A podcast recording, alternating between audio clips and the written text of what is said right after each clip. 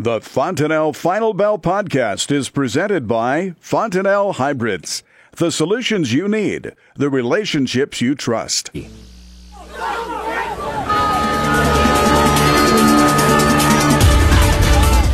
Good afternoon. Welcome to the Fontanelle Final Bell here on the Rural Radio Network. I'm Susan Littlefield. Sam Hudson joins us with Corn Belt Marketing. And Sam, I, I jokingly said, huh, guess what? It's raining again. And it's raining everywhere. And I think it's kind of put a little bit of a downturn on these markets as you look at the effects of all this moisture in the Midwest.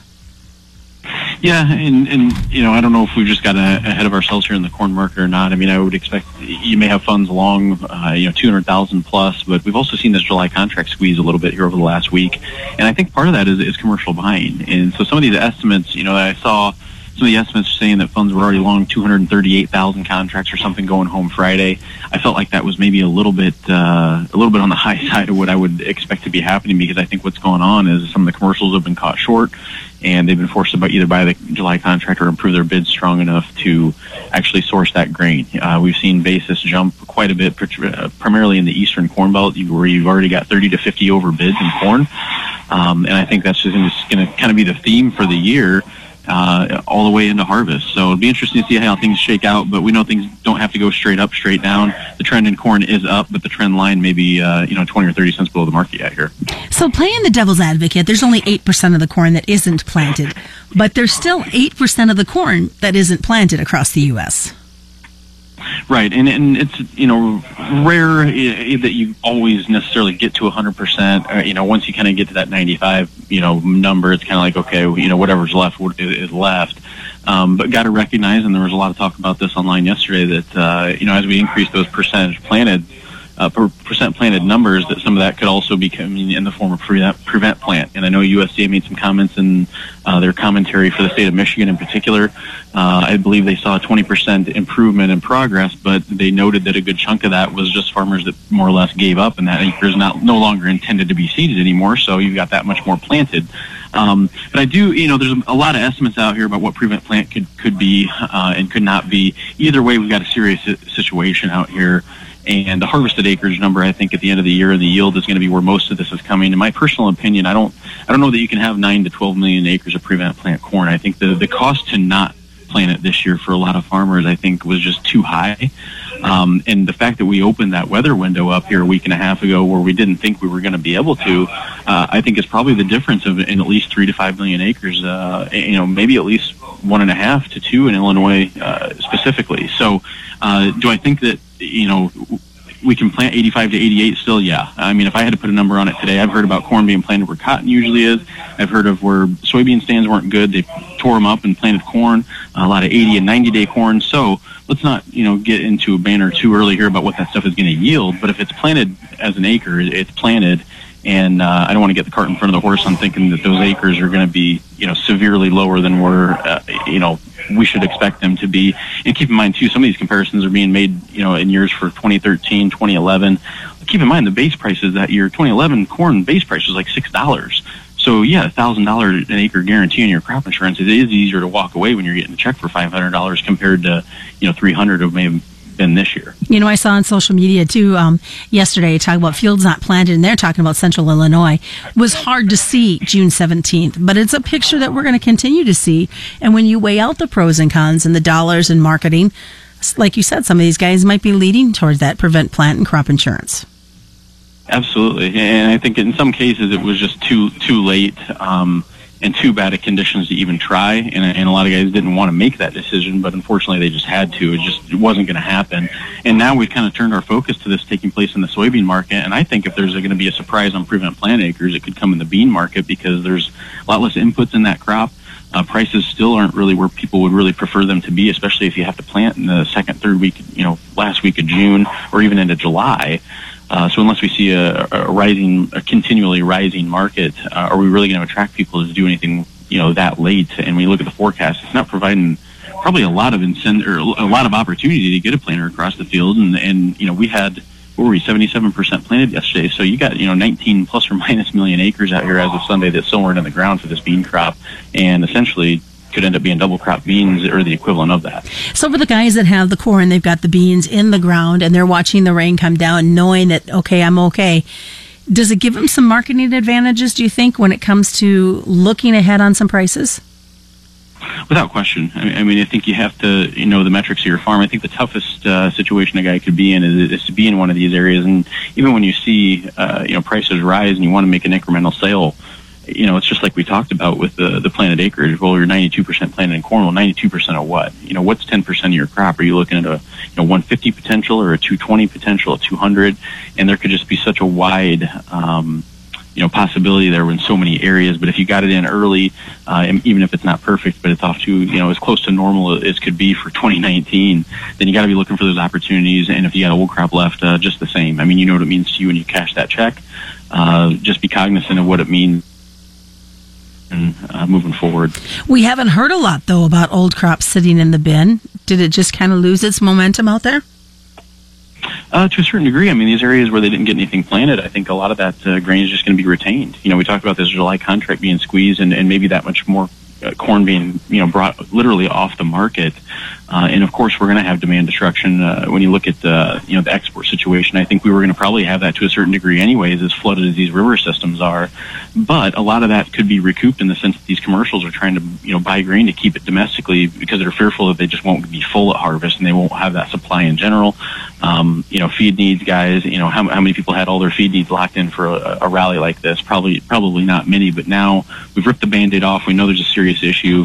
Uh, and, and I think the breaks are going to be for buying, and you could still, you know, maybe a, flush of this corn market with the size of the longs we've got in, the, in here if you print an acreage number higher than what the trade is expecting here at the end of the month. Well, it is definitely going to make for some interesting times. Stick around, folks. We're going to dive more into what's happening within the markets. Look at the livestock side as well, because you just heard Sam talk about that feed need. We'll see what his thoughts are as we move towards, believe it or not, later this fall. Stick around. More is coming up. It is the Fontanelle Final Bell right here on the Rural Radio Network. What? Welcome back to the Fontanelle Final Bell here on the Rural Radio Network. I'm Susan Littlefield. Sam Hudson joins us with Corn Belt Marketing. Let's look at the world export demand. Obviously, it's been on the slower side. We know that harvest is pretty much done in South America, and we're sitting where we're sitting. What are your thoughts when it comes to demand and exports right now? And I think you know there's still uh, you know, plenty of chatter about the trade situations, uh, and I believe that was even in the news today a little bit. I think we had crude oil up over two dollars a barrel at one point. I think there was a comment from Trump that he was going to be speaking with the Chinese, uh, with, with President Xi at, ahead of and at the G20 again. But honestly, you know, when you get in supply situations like this, I, I don't know that the trade war, and don't you know, take this the wrong way, but it's almost like the trade war gets backburnered. Almost like it doesn't matter because when there's nothing to battle over, when there's nothing to war over, it really doesn't matter and it becomes a world market all over again. So uh, I tend to think that ASF is actually probably a bigger factor there because we know that, you know, we lost some bean demand, but so has Brazil. The, the world in general has lost it. It's not that that demand disappeared. It's just that the U.S. got put to the back of the line. And since then, we've uh, seen that far reduced because uh, of the, their herd situation over there. So I, I think the interesting thing about this is what if we do end up getting in a situation where we do cut some bean acres out of the equation, maybe cut some yield off and cut a billion bushel off of our bean crop and you end up with a carry out of five or six hundred million after some further demand cuts yet. But when that happens, you know, if if that ASF situation has been remedied by next spring or summer, you fast forward twelve months. Then the question becomes when can we start dumping or sprinkling that demand back on top of the market if we've reduced supply at a time where that demand was really hurt? Um, you know, when do we replenish them? And, and, and when we do, where's the demand at that point in time? And I think that's the big question moving forward here. And what it leads into, in my opinion, is a potential for an acreage battle here around the world by the, by year end because you're sending corn prices high enough and wheat prices high enough that you may gather some more acres of corn and wheat around the world in, in lieu of soybeans, which is the opposite of what we've seen in the last couple of years. The cheaper currency in South America, is that going to hurt us much right now? Or is it just like you said, just this waiting game? Yeah, I mean it's always gonna gonna hurt a little bit, but keep in mind, you know, again with our river situation, and everything. I think those the export cuts were coming anyways for corn, and we're such a stalwart in terms of overall production that you know the world market is going to have to adjust to the troubles that we're finding. So, uh, but yeah, South American, uh, you know, supplies are going to be cheaper than ours right now. Uh, domestically, you know, these commercials aren't going to let it out of the country for now, anyways. You know, all this old crop and everything that we thought was going to be coming at us, it's still out there, but. Um, you know, it's basically all just become a new, a new crop again uh, because we don't want to let go of it. And you know, the export loss, you don't really feel it right now anyways. You got basis rallying, uh, you got spreads rallying. I think we're going to stay that way here moving forward. And, and again, that may be an opportunity to sell corn off the combine this year and put beans in the bin and see if we can get a better bean basis here into next spring. Now, here's something we haven't really talked about, and you did bring it up just a moment ago, is African swine fever. It seems to have gotten quiet. Now, last time we saw it get this quiet, then we saw a sudden surge again in other countries. Yeah, and you don't know what to believe or what not to believe coming out of there. Um, typically, you know, I guess the fact that we haven't heard of more spreading, I guess that's good news. Uh, the fear is always that you can get something like that in the U.S., but I don't think we would be as plagued with it if it did happen. Uh, and you hope that that doesn't have to, you know, happen at all. Obviously, it would strike a lot of fear into the market, but uh, for the time being, I think we have to assume that long term, at some point, it is going to be remedied.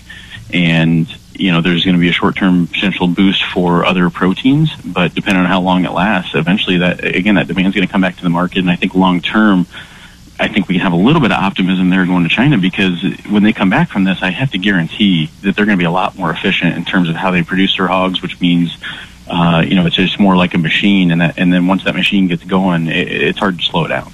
So uh, I had a cattle guy say to me, "Goes, is it just me, or does nobody really seem to care or worry about feed consumption this fall?" Now it's got to be building eventually here, Sam, into a concern as we see the late plantings all across the U.S. Yeah, and there's some talk online about that today. You know, do you see some really short season corn varieties up north in areas where they couldn't get, you know, harvestable crop, uh, I guess, planted, but do they put that up just for forage or feed or, you know, chop whatever they can here later on in the year? Um, right now, what the feeders are trying to figure out, first off, it, and, and this has plagued the feeder cattle market, is no one is really in a big hurry to replace. You know, who wants to keep, you know, adding animals when you got to pay 450 or, you know, 470 a bushel corn? Uh, to feed that animal. So we're going to kind of reinvigorate all the all the feed margins, or excuse me, feed ingredients and rations and stuff like that. Uh, and this is part of the reason why the ethanol we didn't see any cuts to ethanol demand here for corn in this last report. Well, keep in mind the product prices. Ethanol has been going straight up with corn as well, uh, and DDG has become a lot more valuable when the price of corn rallies the way it has. So it's actually for the short term been able to keep these ethanol guys, at least the efficient ones, in the game because margins are still there and as long as we can keep that going, uh, you know, the better benefit uh, we have to, to see that. But ultimately, yeah, the feed's going to be an interesting uh, topic of conversation here moving forward. And if you dump some heat onto this crop this summer, uh, things will really get interesting. Very much so. Let's hopefully we pick up some warmer temps as well to get those grills going. Absolutely. And in the meantime, you got to see cash markets there, in the livestock, uh, in my opinion, lead the way higher. Um, we felt like we tried to start doing that here in the feeder cattle market, but just isn't getting a lot of traction. What's the best way for folks to get a hold of you, Sam? 800-655-3380 or www.cornbeltmarketing.com. All right. Thanks so much, Sam Hudson, joining us today. It is the Fontanelle Final Bell being brought to you by Fontanelle and all the local dealers right here on the Rural Radio Network.